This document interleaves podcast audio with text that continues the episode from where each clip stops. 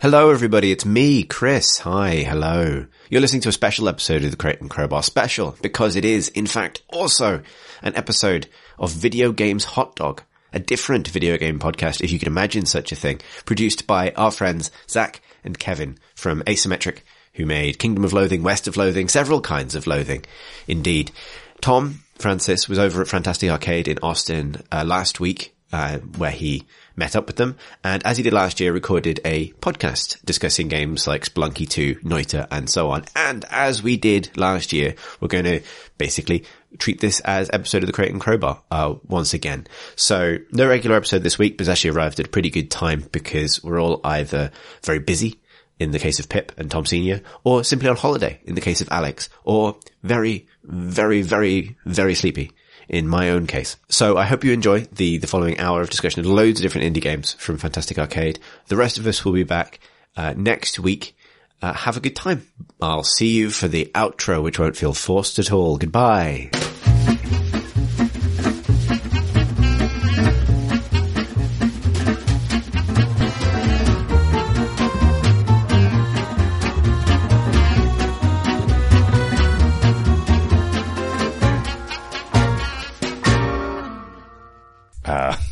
I'm Zach. oh my god. I'm Kevin. And I'm Tom. And it's time for episode number 348 of Video Games Hot Dog, uh, Fantastic Arcade Supplemental, or episode 260. Of the Crate and Crowbar. depending on what we decide to do with this recording. yes. But yeah, we're at Fantastic Arcade, which is, as always, living up to its name and is a delight. Yeah. This is the festival that is in a cinema and, uh, at the cinema where you can get food and booze in your seat, and the seats are enormous, at least by my British standards, and extremely comfortable. Um, and that goes really well with the nature of the festival as well, which is kind of quite uh, an eclectic mix of stuff that you don't really know what you're going to get. It's you know it's a games festival where I can go and I haven't heard of eight out of the ten games that I see that day. Um, and that's great to just be in extreme comfort and be shown interesting, cool things you haven't seen before. The participants are sort of encouraged not to prepare their talks, or at least allowed not to prepare, which is akin to encouragement for, Yeah. for the kind of people who are going to bring. Um, It's a lot of like things that I think of as like student games. There's a bunch of like the the the developers skew younger by far. Oh, sure. At other events, And there's a ton of folks from the NYU Game Center who are here. and it's put on by uh, by Wagos Wagos Rancheros. Rancheros, uh, which is, as far as I know, uh, Wiley Wiggins and some other people. I know Rusty Moyher is on the board now. Mm-hmm. Um, having replaced some, uh, maybe somebody got kicked off the board for some problematic behavior, and then Rusty came in. is Adam Saltsman still? Adam Saltsman's Yes, still involved. okay. Rachel, I think, Weiss, maybe? I think that's an actress. But isn't, isn't her name similar to that? It's something like that. D- uh, could be. I don't know. Uh, there's a, there's a woman named Autumn who's involved, a guy named Sam who's involved. That's, that's the like Wagos Rancheros group that introduced themselves with their, by their first names. So, Okay. I know Sam was going around taking pictures, posting them to Twitter. yep. Um, and they, they set up, uh, computers. So, uh, thanks to NVIDIA for sponsoring this event. Uh, the, so there, there's a, the, the downstairs bar of the Alamo Drafthouse Mueller in Austin, Texas is set up with a bunch of sick rigs, uh, on which you can run a, I don't know, a several year old hastily constructed launcher. Yes. Uh, that, uh, JW last name.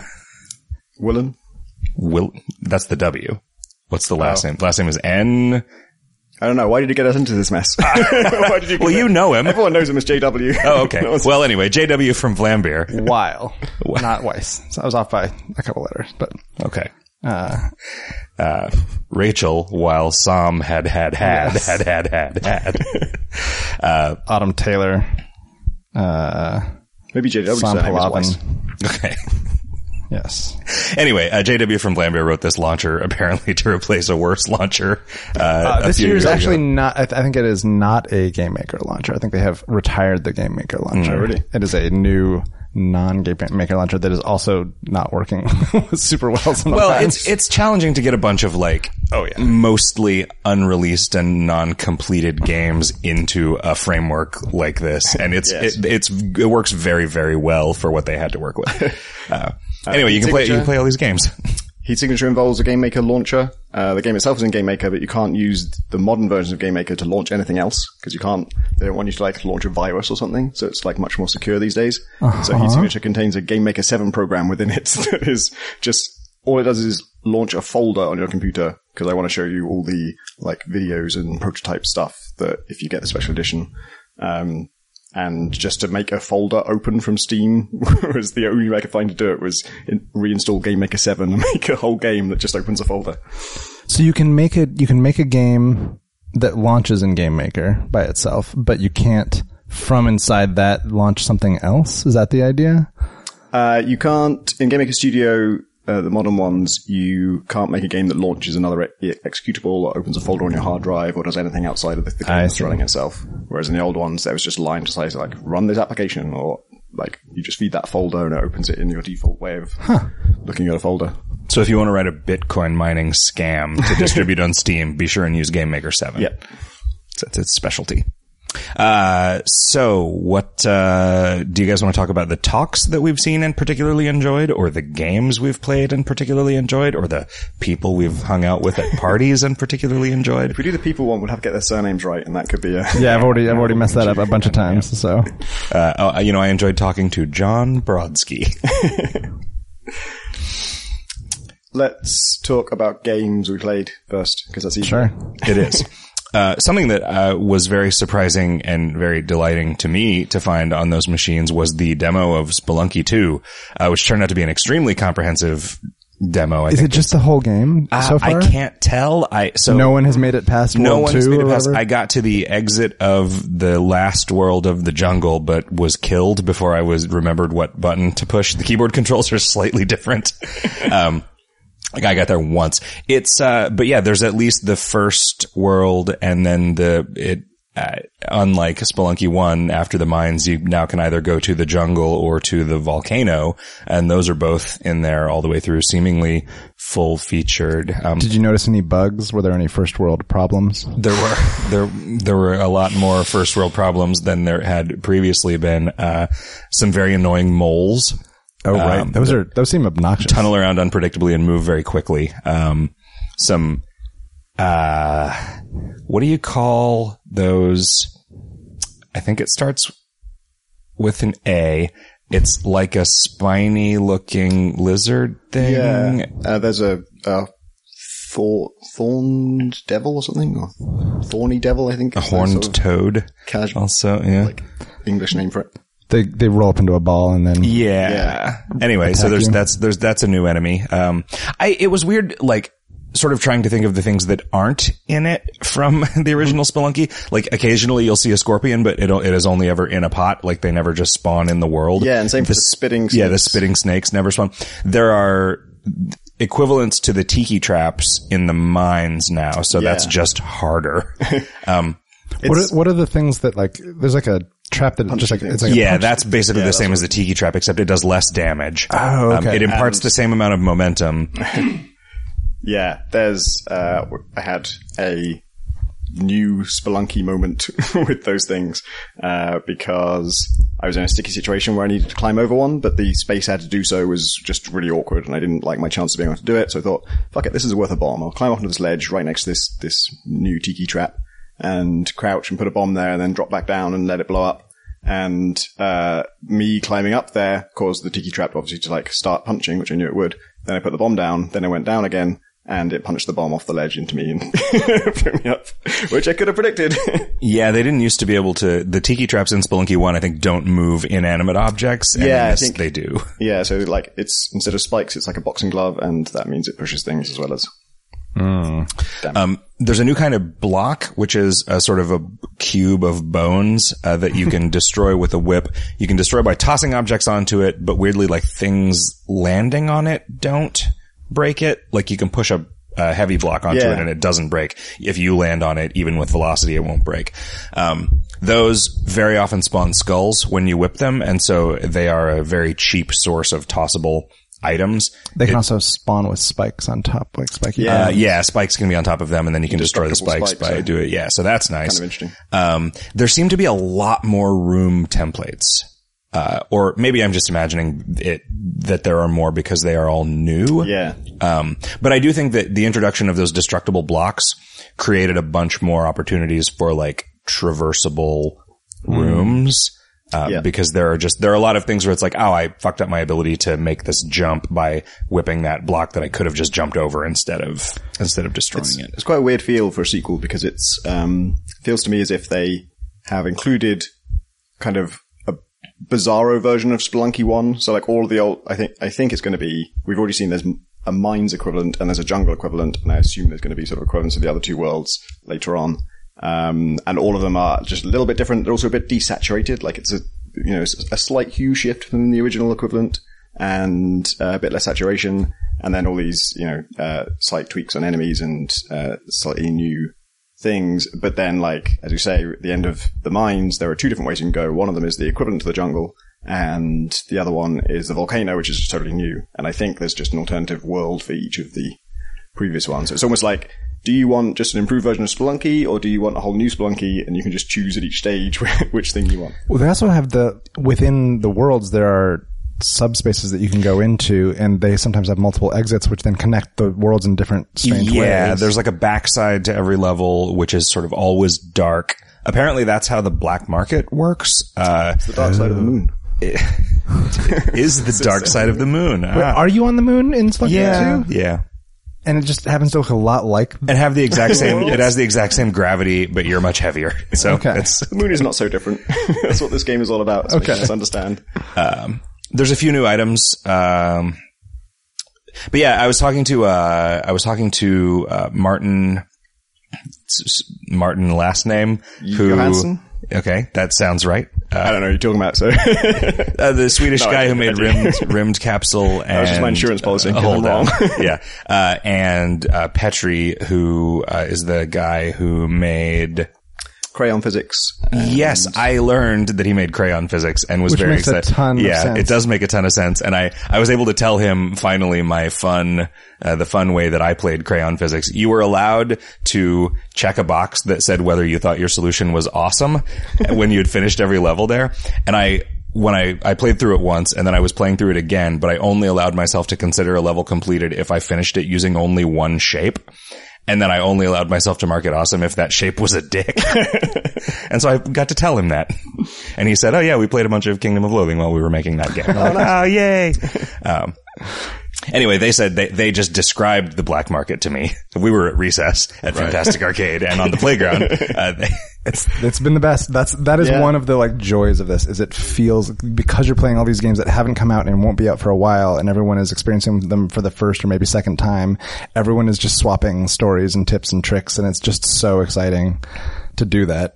Yeah. I love it. Just standing over someone's shoulder and saying, "Oh, have you seen that you can do this?" And Yeah, it's so good. the black market was just on the backside of a jungle level, ah, okay. which means the black market will always be dark. Oh shit. There was no onk. Oh, I see. So Whoa.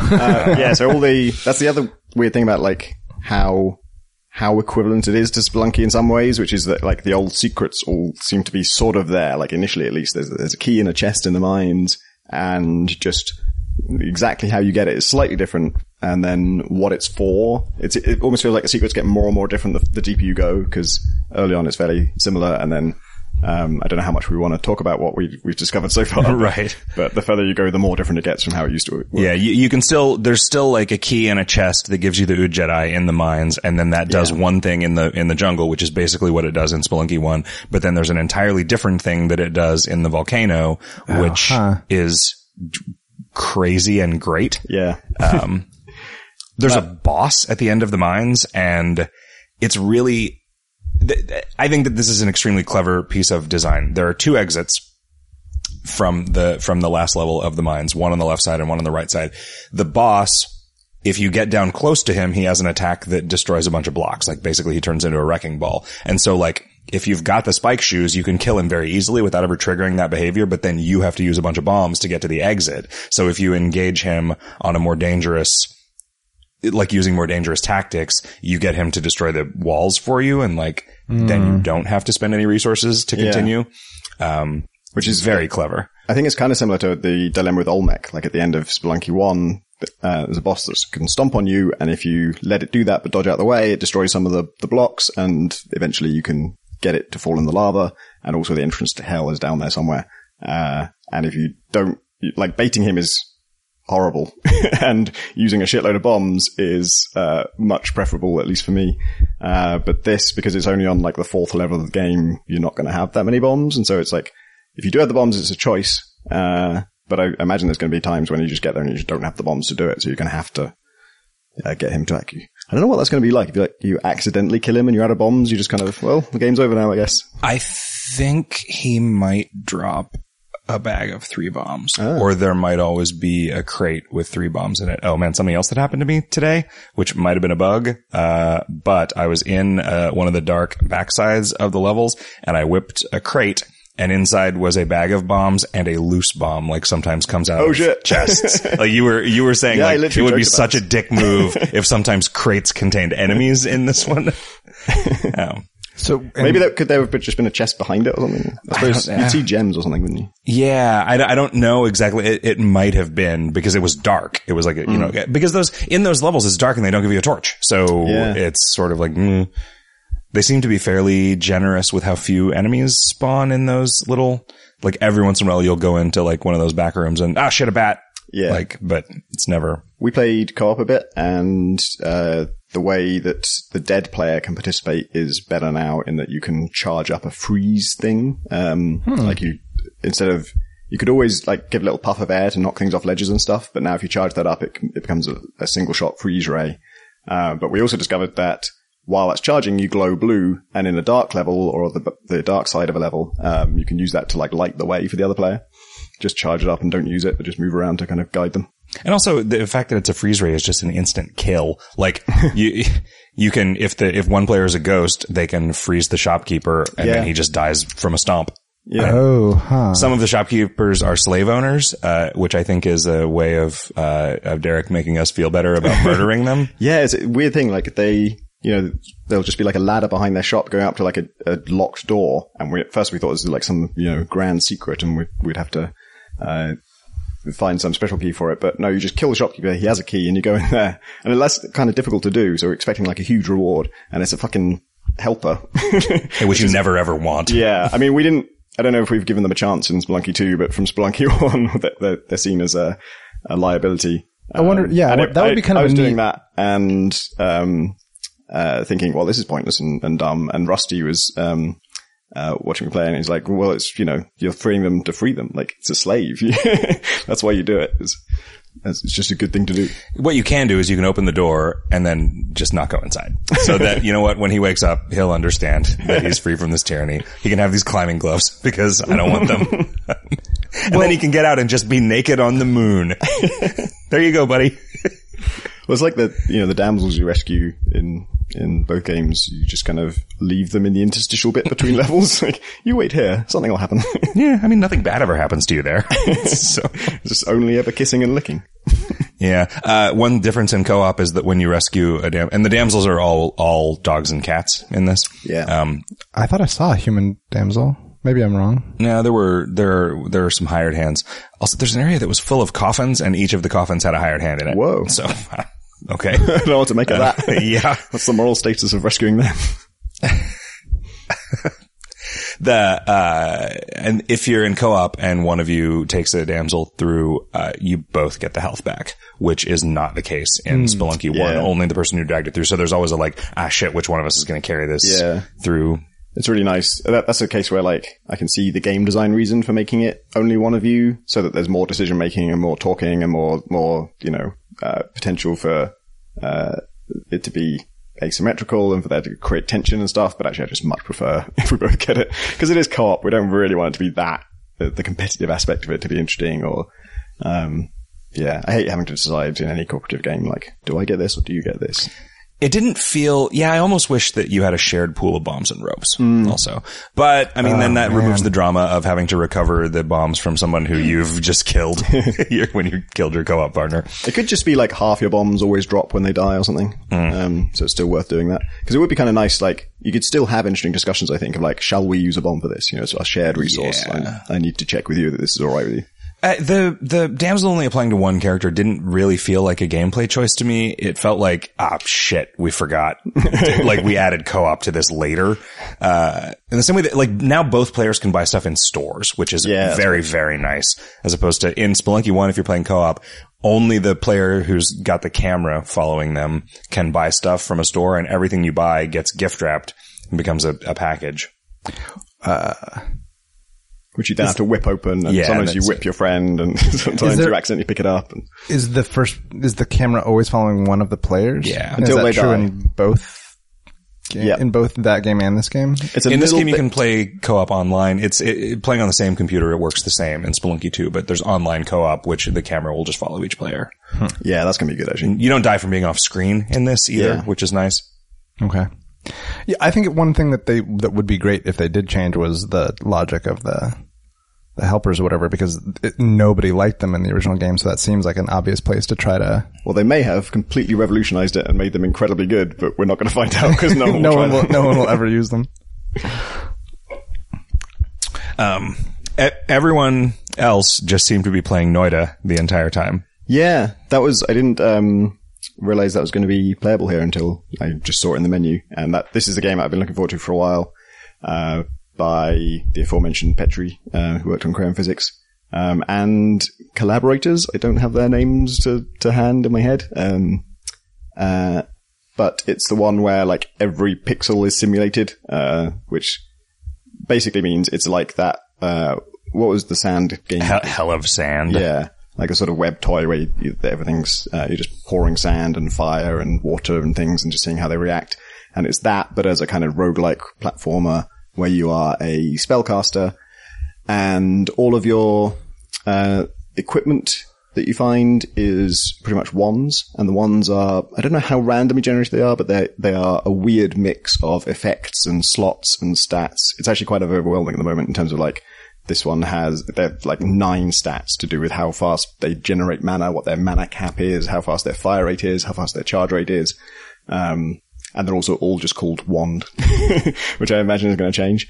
Uh, but those can have effects that would, you know, uh, mess with the world. And, you know, the most basic one is setting fire to stuff. And there's, there's a load of wood in the world. There's a load of, uh, oil. There's coal. Um, and all that stuff burns differently. There's a vat, just vats of whiskey. It's kind of a utopia. Yeah.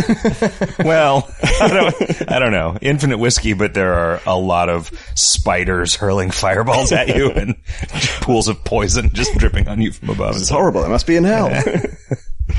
um, yeah, it's uh, extremely uh, satisfying, and God, setting fire to stuff in this is amazing. Like it looked good in trailers, and then doing it for real is um, even better because you just you just almost look at the whole level as like almost a heat map of where the most flammable stuff is and how it's all connected to each other. And if I set fire to that oil, is it going to set off that explosive barrel? And is that going to catch light to the coal? And then, oh yeah, a stack of gunpowder as well.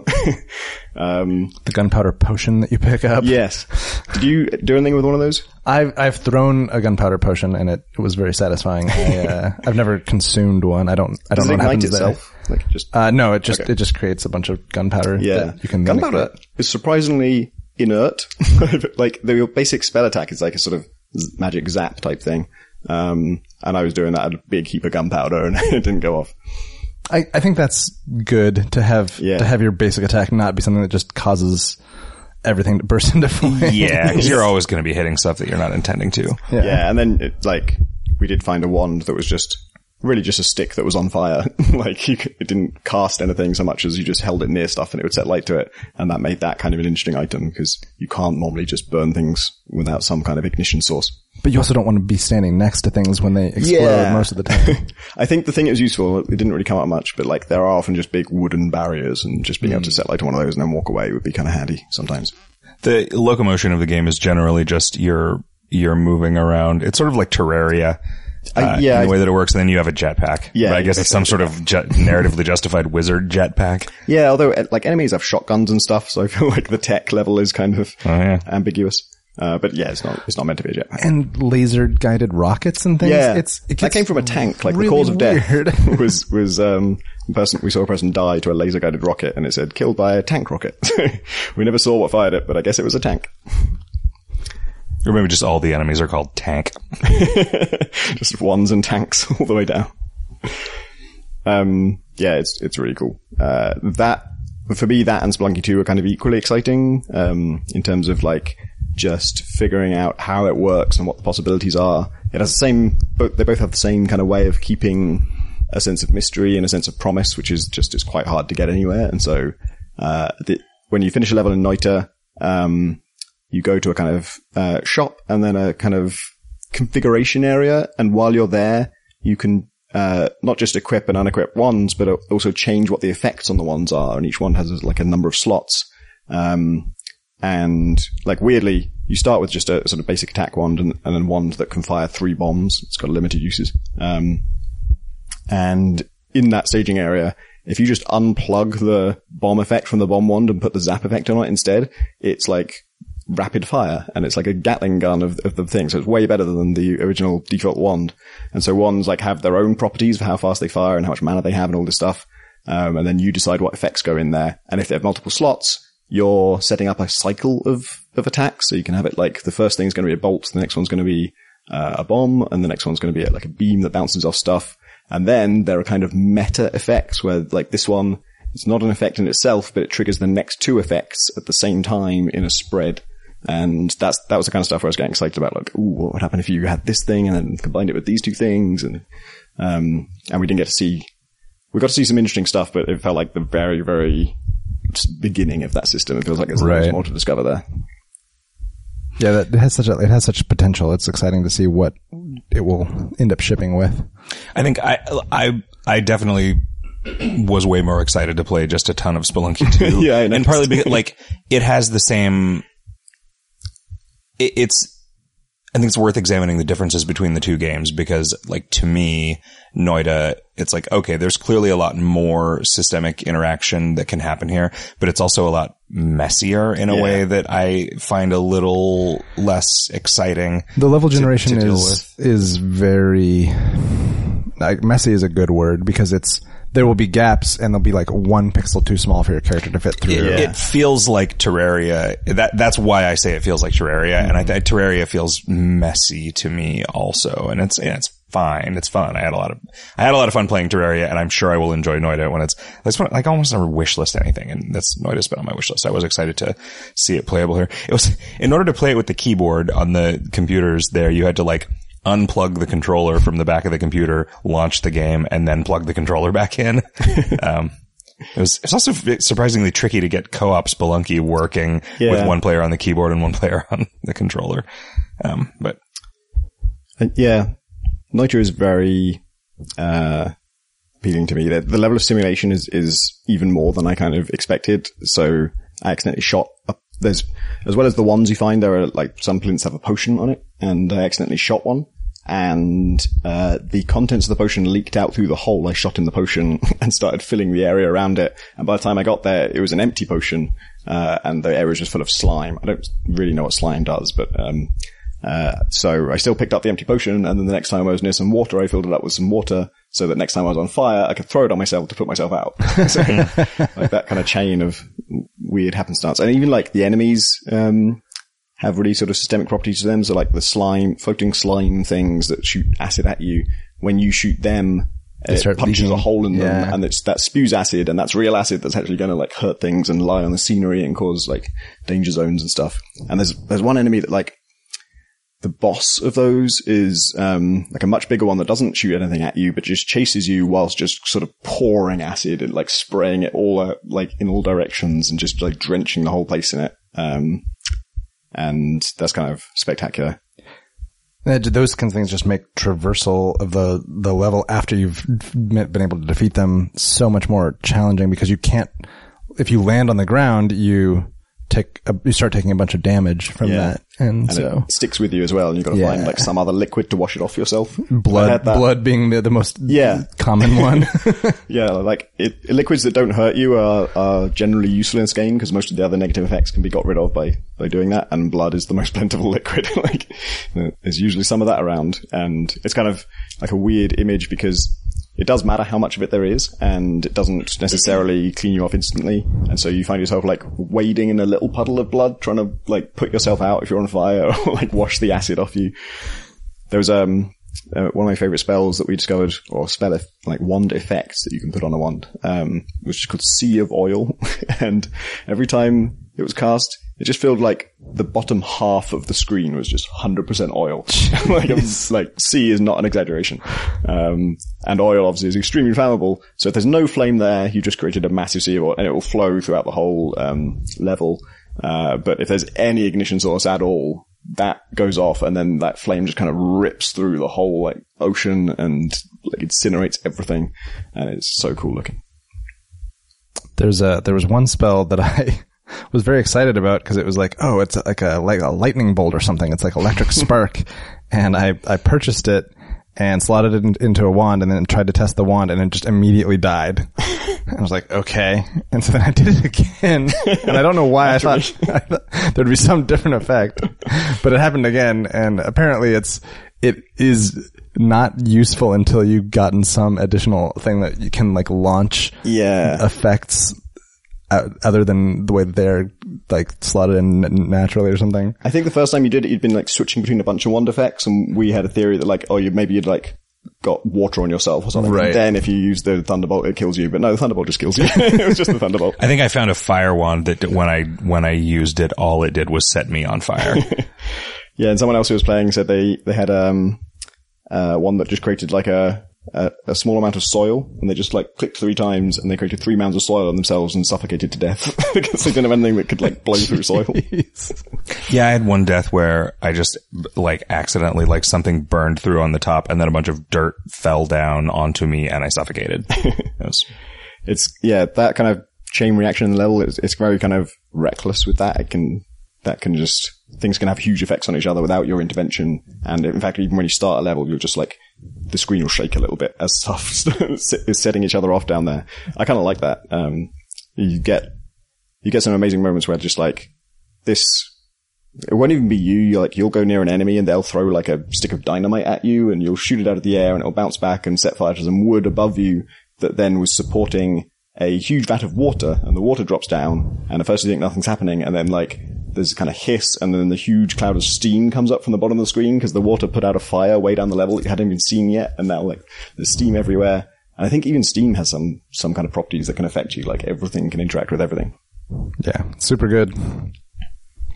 Yeah, I'm very excited to like dig into that properly when it's out. I was worried in advance that it was going to be too hard for me, and it is hard, but it's not oppressively so. I don't think. Like level one, I feel like is, is pretty manageable difficulty, and there's loads to discover there. Like even on level one, you'll find like maybe two like random wands that might do things you've never seen before. So like the thing I really care about is like time to interestingly different Right. like toy to play with or um and even like the enemies you get on level one are, are different from run to run because I remember you having a lot more difficulty than I was with the, the first level and, and then I watched you play and you're just encountering all these like boss enemies I'd never seen before. It's tailored to each individual person. I just knew you were so pro at games. Sure, Just sure. give you these- yeah. The nasty fire bosses. Uh, I don't. I played a little bit of Samurai Gunn 2 while I was waiting for a Spelunky computer to open. um, But you were saying that you were very good at it. uh, I did. Yeah, I guess Were you I. playing against someone? Yeah, I was playing against uh, Victor, uh, the West of Loathing programmer, and the other Zack Johnson. Um, I think I was just getting lucky, but yeah, I don't know. I, I, I guess I'm okay at it. I haven't played it that much, but I, you know, I don't know. It feels, for whatever reason, the the lo- like the just moving around in that game feels pretty natural to me, and it's like This is the sort of like minimalist competitive platformer thing where you have a sword and a gun. You have a sword. Three bullets still, or One bullet. One bullet. Hmm. Yeah, you only have one bullet per life. Um, and the bullet's not actually that useful. Like, Yeah. It goes pretty slow and it's like fairly easy to dodge if somebody's paying attention. Can they bat it back with their sword? Uh, I don't know. I had a feeling you could do that. It supposedly adds a new move, which is a dash, but I, it wasn't the other button. And I, the, the, I asked how th- to do it and they said I hit jump and sword at the same time. And I tried that and it didn't seem to do anything. So I, I don't know. Um, but there's one machine that's just set up with a bunch of multiplayer stuff on it. They were playing a game that I don't remember what it's called. It was Ricochet something and it was each player was a little circle and you could charge up a laser to fire in a specific direction from you. Uh, but the playfield was full of just these sort of spinning polygons that would deflect the laser. Um, and so, uh, I don't know. It seemed, it seemed like they were having a good time with it. Samurai Gunn was uh, came out around, around the same time as Towerfall, and so I uh, went to some parties where both those things were the games that we were playing. And Samurai Gunn was kind of the hardcore one of those two. Like Towerfall was like everyone can play, and whoever's I can't remember what exact mechanic is, but I think the player who's last gets an extra shield or something, and it's got some kind of like rubber banding like that. And Samurai Gunn is just like, no, fuck you. And like the best player at Samurai Gunn just dominated every single match we played, whereas in Towerfall, the best player at Towerfall was kind of had their ups and downs, and everyone kind of got their got to have their moment of fun. But Samurai Gunn's really good at like the moment of the kill is super overemphasized and just feels incredibly like brutal. I think that's partly why um, it feels like the more hardcore one because there's just like it's merciless about this person. Even if you got a lucky kill, I think it presents it as you just fucking owned this person. Yeah. And it always like, it vignettes out everything except the actual kill stroke. And it's like, yeah, it's pretty good. Which I think would almost be necessary. It's so, it's visually pretty messy. Like it just leaves all the corpses around and there's just a lot of blood splatter and stuff. And so I think it would be kind of difficult to tell what was happening if it didn't do that. Yeah, there's a lot to be said for that kind of like focus and uh, yeah, moving everything out the way. And But it's weird if you're not it. participating in that particular murder Oh, on either side. doing. It's like, uh, what, mm, okay. That actually it ties into one of the talks I saw, um, which was uh, the Hole Down talk uh, by the aforementioned Martin, probably Johansson. I think it's Johansson. Grapefrukt on Twitter. That's that's how I know him best. Um, Which is Swedish for grapefruit. yes, we learned that.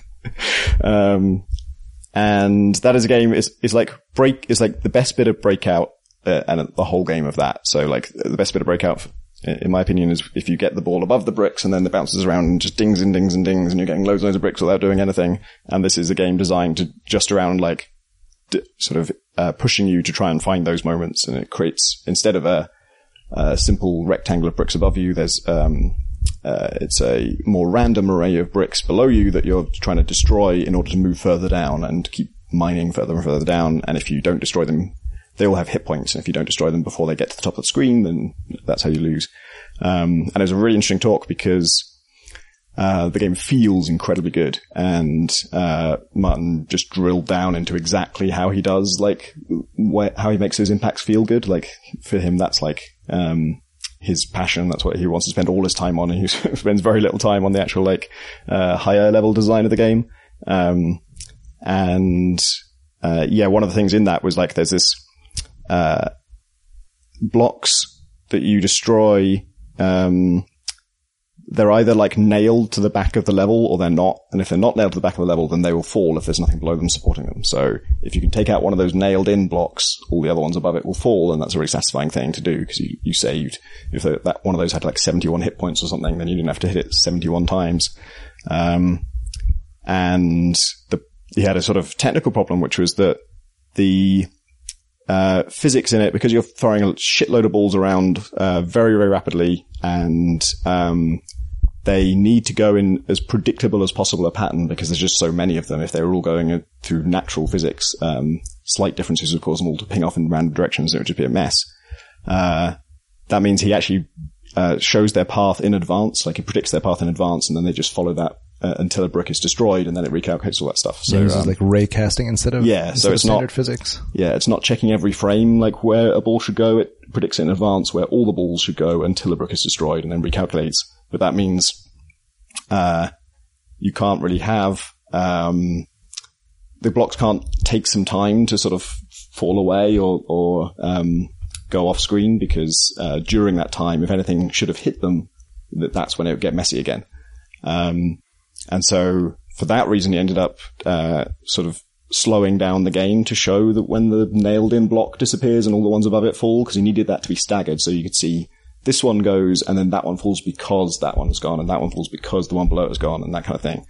And slowing that down, you know, it couldn't happen over a course of seconds because the balls themselves would then be ricocheting off this stuff as it's all happening. So it just kind of stops the whole game and focuses on it. And that actually makes it like A, really satisfying and also B, makes it really clear what's happening. You can just understand that mechanic way better. Which is kind of like the samurai gunn, you know, focusing on the kill thing. Yeah, and he, he talked about how they how uh, time slows down when a thing when collisions happen and Yeah. stuff like and and and uh, just different like ways of faking it feeling more effective than it did and also that it's not actually doing sort of natural physics on the corners of the balls it just Yeah. it's it's rounding the angle of reflection for every collision to the nearest 45 degrees which is It's, yeah, it's, it's, so you can, Seems you so can bounce it. Yeah. You can, so all the blocks have rounded edges and if Which you is aim so at, important. at Like, a makes- curved edge, yeah. you can fine tune it so that you can kind of deflect it almost in whatever direction you want. But the, the thing that I think that gets rounded to 45 degrees is the normal of the curve or something. But it's just, but that's the, like, it's effectively like it's their rectangles with the corners cut off because you can only have straight up, straight to the right or 45 degrees up and to the right. Your, your angle that you come in at is of arbitrary, uh, Yeah. arbitrary precision. And so therefore so is the actual resulting angle. But like almost anywhere that you, like, th- when you fire a ball at a particular brick, it is only going to bounce off in one of three directions uh, from where you are. Yeah, relative Like, to your angle of incidence. yeah, yeah, yeah. Yeah, I remember having to, when I was playing it, um, I didn't consciously think this physics is fake or anything, but I did, uh, notice that my instinct wasn't necessarily lining up with the result, and I just did tests to observe, oh, if you glance off, like, if you want it to, like, shoot down and then just go exactly horizontal, uh, you have to hit kind of this bit of the curve. Right. It's not necessarily what I intuitively would have aimed for, but once I learned that, it's just a really useful trick, and you, um, there's still loads of skill and, and creativity in figuring out how to use that to create the right kind of like self-sustaining bounce pattern within the Yeah. blocks to and a lot of strategy too, because you you Yeah. you don't want to just necessarily destroy everything up top because then everything moves up quickly. You might want to spend some more time destroying stuff down low, trying to keep a thing near the top available that you can destroy easily when it gets close to the top, Hmm. if you can. I should put a link to that uh, if they put up a, a video on Yeah, I think it was all on demand Twitch. of that uh, uh, Twitch stream because the talk is he's he's an entertaining dude. yeah Like sometimes talks that are as technical as this one was are sort of dull, uh, but then sometimes people who are good at giving technical talks and not making them dull do them, and they're actually very entertaining and charming. he also ragged on JW for um, uh, uh, freeze framing on impacts. Like that's a common trick to kind of sell uh, the impact. And uh, Martin thinks you shouldn't freeze the whole game. You should just freeze. He just freezes like the ball when it bounces. It's technically staying in the same place for a little while before it ricochets off. And he'll reduce the time to like ten percent time instead of completely freezing and Yes, stuff yeah. like that. Yeah. Uh, whereas JW, being, of in- course, Johansson Vice. creator of Nuclear Throne. Yes. and Minit actually. Uh, yes. Yeah, one of the one of the team on Minit. Uh, yeah, we just watched that talk too, which was cute. Yeah, it was it was a good mix of sort of just here's where the the idea came from, and then a little bit of the their process and, and everything like that. I I really do like all the all the talks that the range from from the super detailed thing talking about Hole Down to the very sort of general like here's my philosophy of what games could be or should be. Um, Yeah, and they, don't- they Wiley just sort of doesn't tell people what to talk about when it, when I don't. What was yours when Heat Signature? Yeah, last in year, um, Heat Signature was uh, in the selection for the arcade, and I didn't even think about the sort of talk side of it until like a few weeks before. And I emailed Wiley and said, "Oh, by the way, do you want me to like be on stage and say something?" Um, and he said, "Yeah, sure." And then that was it. I was like, Oh wait, I mean, I was there, but I'll let you describe to the audience what you did. I honestly like it doesn't feel like I gave a talk at Fantastic Arcade a year ago. I don't remember doing that. Like three or four years ago, yes, I don't remember. But um, I I do remember the conversations before it because also like how long does your talk have to be? I didn't know that. And it's it's like that's also kind of left a bit up to you. Um, and I changed what I was going to talk about from watching talks at Fantastic Arcade because so many of them were about games that had no uh, challenge to them, like intentionally, like anti-challenge. Um, uh, and games that are just sort of meant to be experiences. And uh, I didn't really have a concrete plan for what I was going to talk about, but I would, you know, uh, I can talk a lot about the uh, mechanics and challenge and random generation and um, the, the, finer points of those and the, the, deeper consequences of those. And then I, I sort of start to feel like uh, this is not the room for that.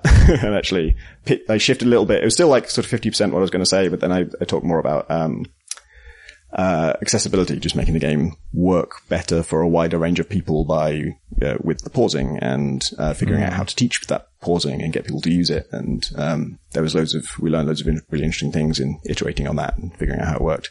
And that I'm glad I did that. Now I think uh, again watching the talks has given me an even broader interpretation of what a talk can be. because um, we saw one with um, uh, I'm gonna have the surname problem again, but Jenny and collaborator. Mm-hmm. Uh, so anyone remember the surname? Uh, I think it's Jenny Shao and AP Thomson.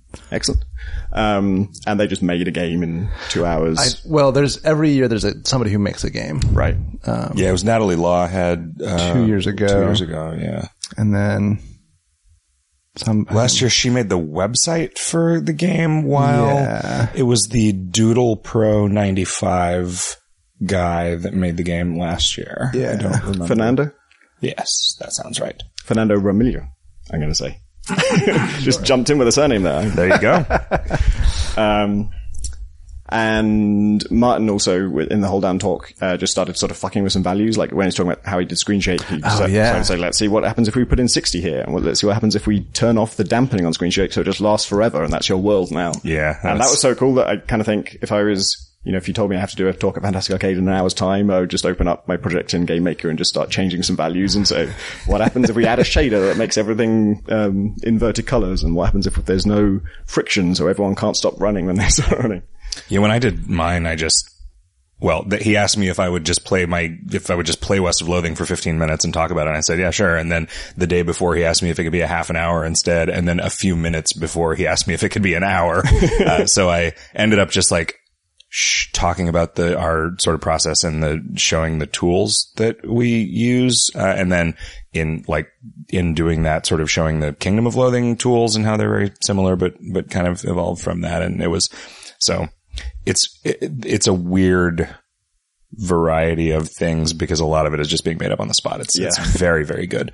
Uh, we also, uh, Grace Bruxner was there showing her game.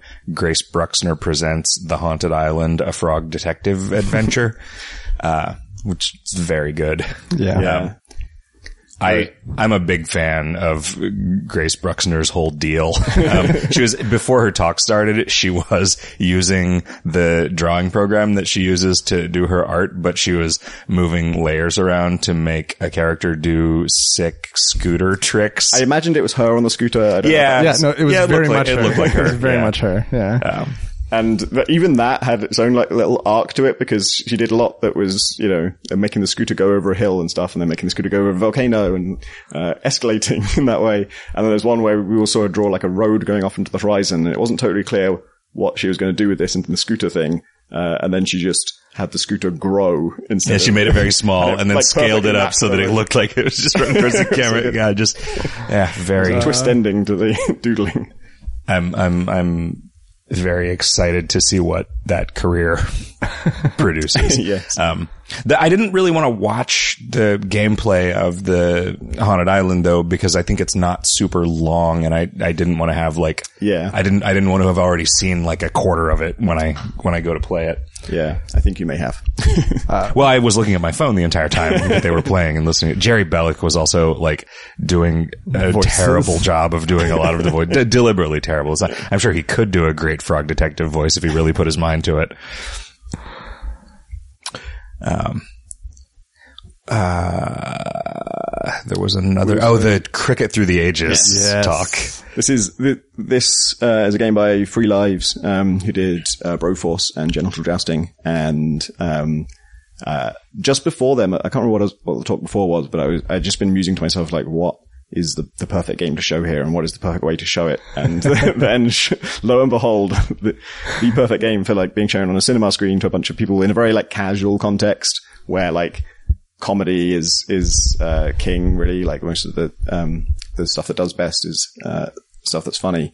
And this it reminded me of the concept of um, I think I learned this from Marvelous Mrs. Maisel, um, the tight ten in stand-up comedy that you spend like the first part of your career is just trying to get 10 minutes of good stuff and it takes months and months of work uh, to get just 10 minutes where every single thing is killer.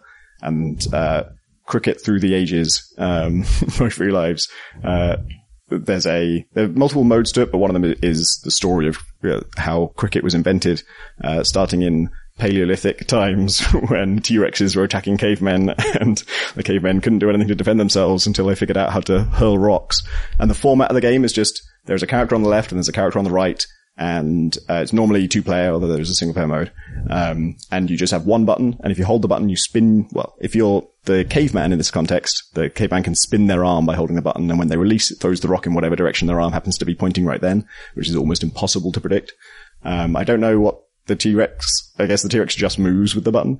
Um, and then through that format, it just goes through from, from that uh, all the way to the modern era, all the way to space, all the way to the far future. And like, if someone pitched this game to me, I would say there's, there's not enough scope in just having two characters throw things at each other to make that really like work. But not only is each one incredibly funny, uh, it feels like it's funny in a different way. And the particular, like, uh, it never really gets to like traditional cricket. It's like it'll be like a badminton racket and a shuttlecock and uh, wait, that's a totally sensible game of badminton.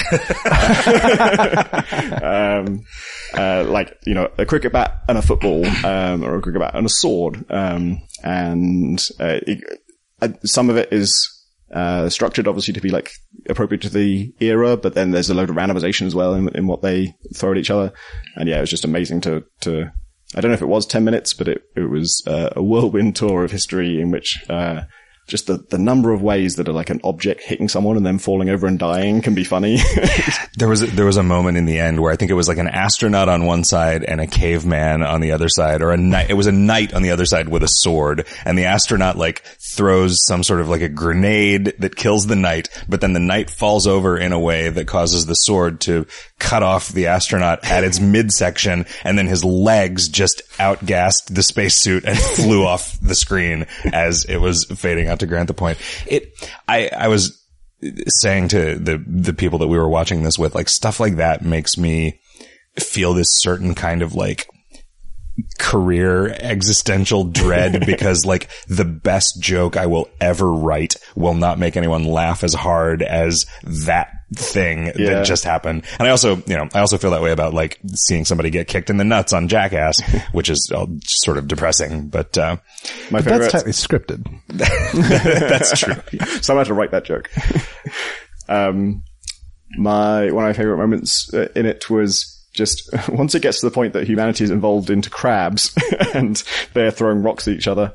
Um, the it was being played live by people who'd never played the game before, which is makes it doubly impressive that it flowed so well and like the it, everything they ever did was hilariously funny, uh, and also had an arc to it where like the first time they play a scenario, they both throw their objects in the opposite direction and not get anywhere, and then they get slightly slightly better. But the crab one, the first time they both you know found themselves as crabs in a gladiatorial arena in the far future, um, they both threw their objects in random directions as they often did, and there's just like a beat and they both just scuttle towards each other at incredible speed, just flailing their claws. In the competitive version, I guess they're always competitive, but it, every round ends with whoever lost playing the part of the queen, knighting whoever won. Which is uh, also done in the same game mechanic where she can like spin the sword as if she's pitching Yeah. a cricket ball and it uh, can cut off any limb and uh, usually ends up shredding them. And uh, obviously in the future it's a lightsaber that she knights them with. And right. if you're playing the football mini game, the sword is attached to her foot, so she has to There's no- to, like, and there's no way to knight them without like knocking all of the pieces of the chandelier off. it's, oh god, it's, man. Uh, I, I want there to be like a single player campaign yeah. because I, I don't know. This is easy to say, but I feel like it would be fairly cheap in terms of effort to make that something that was pretty entertaining. You know, you just a lot of different objects that you're trying to knock over or whatever. Yeah. They were saying that the, that it just isn't as much fun. It isn't f- as funny when you're playing against an AI. Like, the- Yeah, if Yeah. you're alone in a room, you're not, the laughter is not. Yeah, no, and that's, Yeah. I, I think that's true, but, but, you know, it's, I don't know that I foresee a future in which I am going to be playing this multiplayer at a party, you know, and if there was a Switch version and you could just pull out your Switch and like, Yep. you know, play it on the same screen, that would be pretty great. Like, cause then you could You just do it show every it to day on people the, all time. train or the bus or Just whatever. with strangers. Yeah. Yeah. Hey, do you want to play, do you want to play this cricket game? No. Well, I bet you do.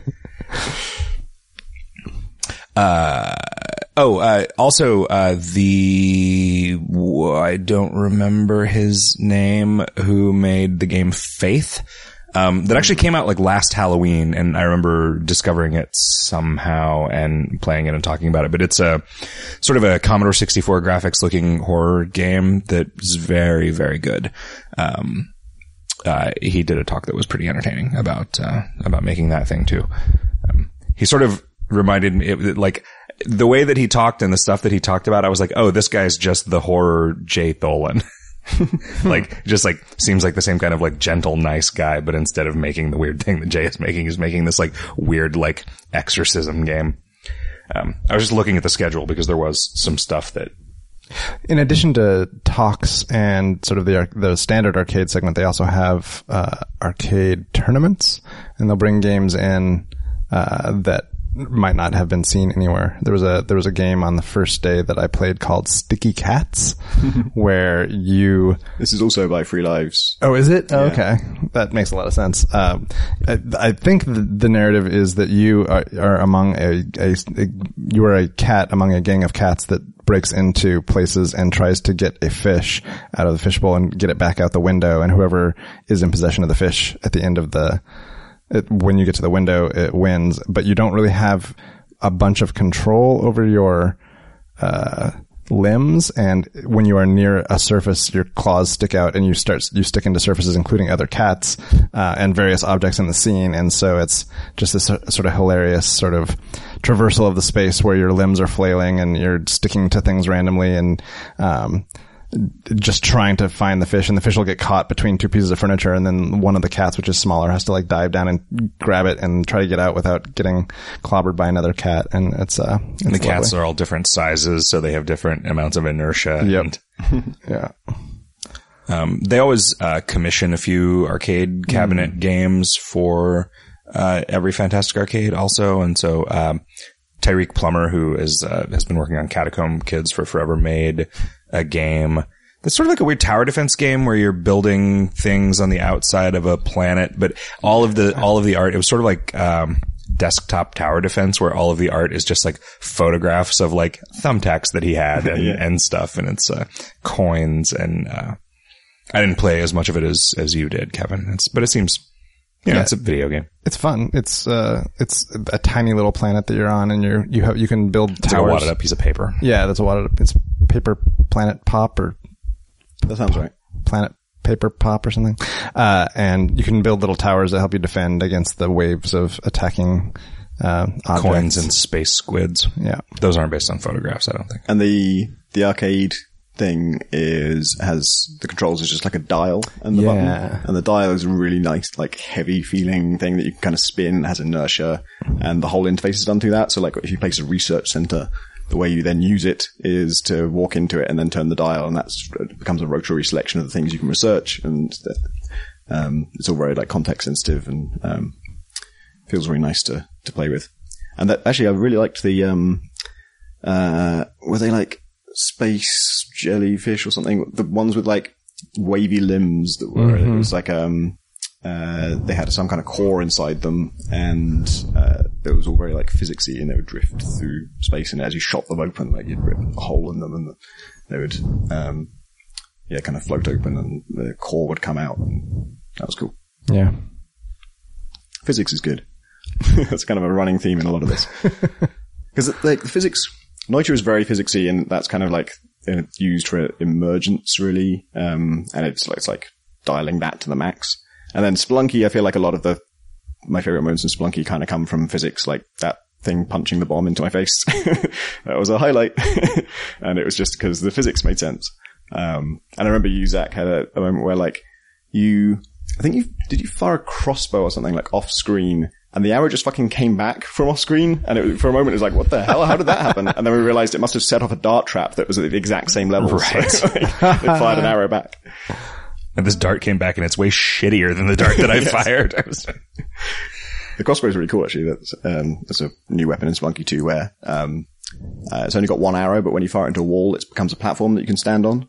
Um, and then it falls out after Oh. moment. And you can also just pick it up again and reload it back into the crossbow. And if you lose that arrow, which you probably will, um, you can take any dart from a dart trap and fire that with it as well. which makes it equivalent to throwing it with the baseball glove, I guess. Yeah, I guess. I don't know, or maybe it does more damage when it comes out of the crossbow. It was enough to kill basically anything in the first couple of levels, at least. Yeah. It's it's hard to imagine. It's it's possible that it won't be as generous, but it's hard to imagine hanging on to that. Sort of any weapon that's not the shotgun in Spelunky is hard to. I have a real soft spot for like the slightly offbeat weapons.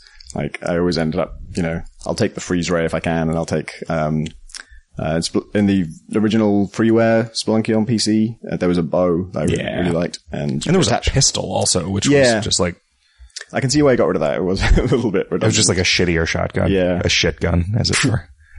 Um, and yeah, I can't remember what else, but the, oh, stuff like the knife. I'll go for the knife if I can. And I love, God, the shield in Spelunky 1 is my favorite weapon, probably just like, Shield. yeah, if you go to the castle, which is another secret level, there's a knight there who's just psychotic and uh, bounces around and he has a shield that can crush you against any surface. If you kill him, you can take it and then you can crush anything against any surface. And it's like, even like gold. if you're pushing with the shield, you don't pick it up. It just gets pushed until you hit a wall and then it gets annihilated by the crusher. And you can like, any enemy I think will get completely crushed by this if you run into them. Like no one can stop you and, um, uh, you can just squish anything at the wall. It's not that good a thing to take because obviously you're just destroying everything. You don't get to pick anything up in it. like, uh, you'd have to kind of put it down to go away, go over and actually obtain anything. But it's so much fun to use that I like those kind of like niche weapons where it does one thing really, really well and, um, it, basically because it becomes like a little game mode that I'm playing that's different. I found it in Spelunky 1, I, when I did hit my limit with it eventually, and it was when I didn't, when I started a run, I didn't really know what to aim for. Like if I'd, you know, there was a time when I'd seen that knight, but I'd never defeated it, and go trying to get back to the castle and getting that shield was was my goal in life. And then when I got it, it was good enough that there's probably like a bunch more runs where that was my goal, just to do that again. And now I've done that enough times, I don't really need to do it again. Same with like the plasma gun. Same with like getting to hell. Obviously, you know that's your long term goal for uh, a lot of your time with Spelunky. And and after I did it, I think I've beaten hell maybe twice and I have no desire to do it again. It's like, it's so much work to do it, uh, that when I've never done it, absolutely, I'll work towards it and I'll, I'll keep aiming for it. Uh, but once I have, I don't really feel the need to do it. So I'm hoping that the branching in Spelunky 2 will just have more stuff to, to aim for. Like yeah, that's. I, I think I could understand people who felt because I, I knew a bunch of people who felt like I don't. There doesn't need to be a Spelunky two. Spelunky is sort of the perfect video game in a lot of ways, except that I think that what he has actually done with it is this is like more content for Spelunky. It's the same game, which is still the perfect game. Hmm. this is just more stuff to do and more places to go in it, which I always want. Like that's what I always wanted more out of Minecraft. Like the con, like Minecraft is a great game. The content in Minecraft was weird and dumb and bad. like, and just, just goofy choices and dissatisfying, like just, I, and I always wanted just like, that's what I wanted out of like Minecraft mods was like, what if, you know, just like put like goblins in there and you get a necklace or something, right? Like it's just, just like, Yeah, I never did like, uh, the, is it like the Ender Dragon? Yeah. Like, it seemed like a very traditional kind of, because they, it, people were kind of complaining there was no way to end the game, no kind of goal to aim for, so they just added like a, the end. Um, and I mean, I I appreciate was that it was motivated to go for that. I appreciate that it was built up based on like player mythologizing and stuff, but then it was like, oh, well, we've just added this terrible alchemy system and this terrible enchanting system, so let's tie it into that. It's like, you know, those experience points you've been earning? That's the currency for enchanting for some reason. like, ah, don't. Somebody should make a, somebody should make a game like Minecraft, only good. If only anyone had thought of that. Uh, yeah. Had some good meals. Yep. Had some good beers. Should you review those? Uh, Colleen's Kitchen. There's been a boil order. It just was lifted. Uh, an Oh, hour, an hour ago, the phone rang here Okay. and either a prankster slash poisoner or the utility department has called to let the uh, owners of our Airbnb know that the boil order has been lifted. Did you ever? Did were, so when I was growing up, there were boil orders all the time. I'd never heard of it. Never Yeah. heard of it. This, You? is- this is my first. Huh. It's, I don't know if, I don't know. I guess that was before my grandpa worked at the water department. so it wasn't his fault. And maybe they hired him to, to whip it into shape. Um, but it was just like, I think a pretty common thing where it's like, ah, crap, something went wrong with the water treatment. And it sounded like the like the water has probably been safe for the last two, three days or whatever. But they doing the testing, they have to not only test it thoroughly, but test every water from every part of the whole system to make sure that all of it is safe. And they've just figured that out. I, so they say you don't have to flush the pipes, but if you've been getting water this whole time, some water in the pipe near your house has got to be unsafe, right? Like, Unless none of it was ever unsafe and they've determined that. Yeah, I can imagine a situation where like there's a risk of contamination, so they have to assume it's contaminated, and until they finish the test, Until they the can test verify ultimately that it's say not. it's not. Yeah. Uh, speaking of which, I, I was worried because I had just fucked up and drank out of a drinking fountain when we were doing a room escape um, a couple days ago. I'm still okay, I think, unless this is heaven. yeah, I do like you guys. you have been playing a lot of Spelunky I've been too. playing a lot of Spelunky too. Yeah. Oh my god, it all makes sense. Again, it's weird. The computer next to it has Spelunky 3 and whatever that has Spelunky 4. It's like, wha- wow. Is that your dream? You just play Spelunky 2 till you, you need some more, then go Yeah, on to Spelunky yeah, 3. yeah, it's pretty and they bring you beer and burgers while you while you But play. yeah, the Drafthouse is a little bit heaven-like. We did, um, we did do a room escape here, which Kevin did not like one bit. it was a little sloppy. It was arguably supposed to be a séance, and that was just not an interesting part of it at all. Like it didn't need to have that. It was just bad. the The very first clue you see turns out isn't actually a useful clue for you at all because it doesn't.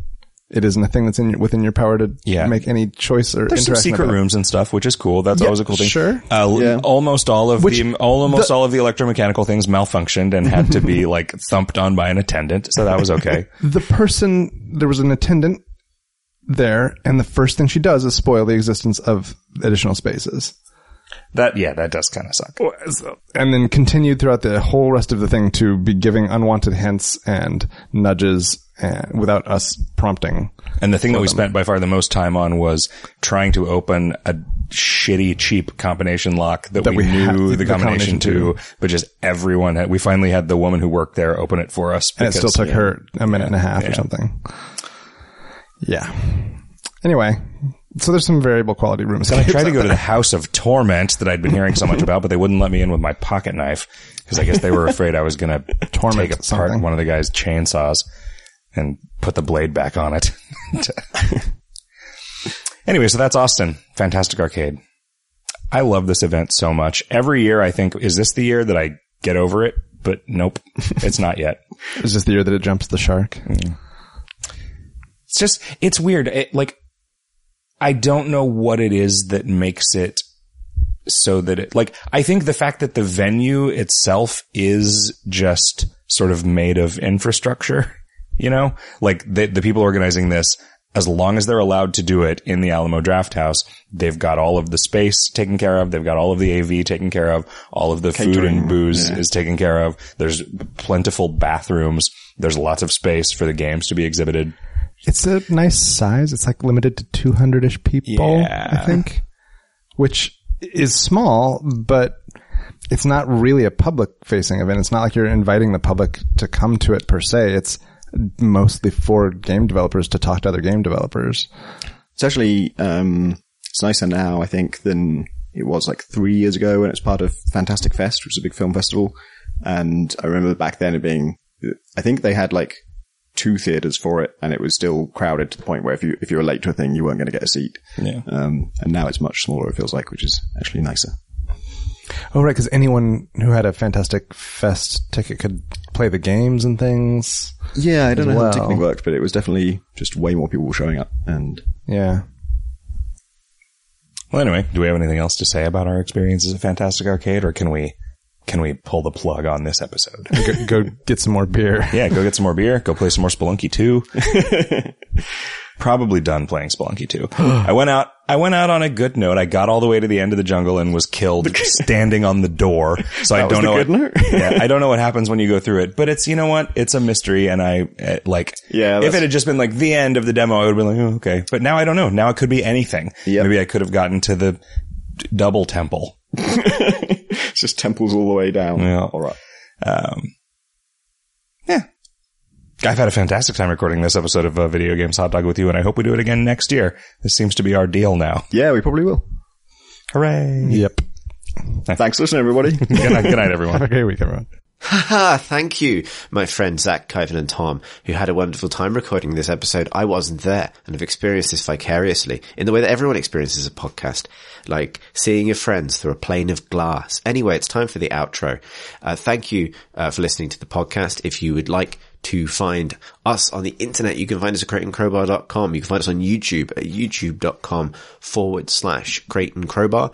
We are on Twitter at and Crowbar, and we also have a Patreon, which is to be found at patreon.com forward slash and crowbar. However, Patreon backers should note that they will not be charged for this episode because of the nature of its production and the fact that you've, you've only received a one hour of hot takes rather than the, uh, unspoken mandate of anywhere between one and a half and five. Anyway, thanks for listening. Catch you next week.